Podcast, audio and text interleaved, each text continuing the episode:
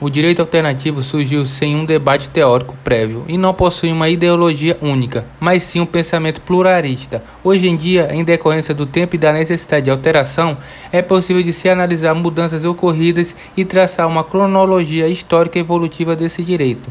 Em sua primeira fase, o movimento do direito alternativo fechava-se às duas posturas básicas, ou seja, primeiramente se fazia uma crítica ao sistema jurídico tradicional estabelecido e adiante a defesa contra impetuosas críticas efetuadas pelos juristas tradicionais que acusavam os alternativos de práticas que não cometeram, de conceitos e teorias que não escreveram e não defenderam.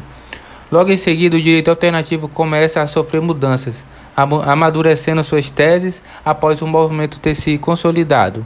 Houve a realização dos primeiros congressos e, com isso, o surgimento de diversas teorias e autores alternativos que buscavam explicar a prática do movimento, bem como seu conteúdo.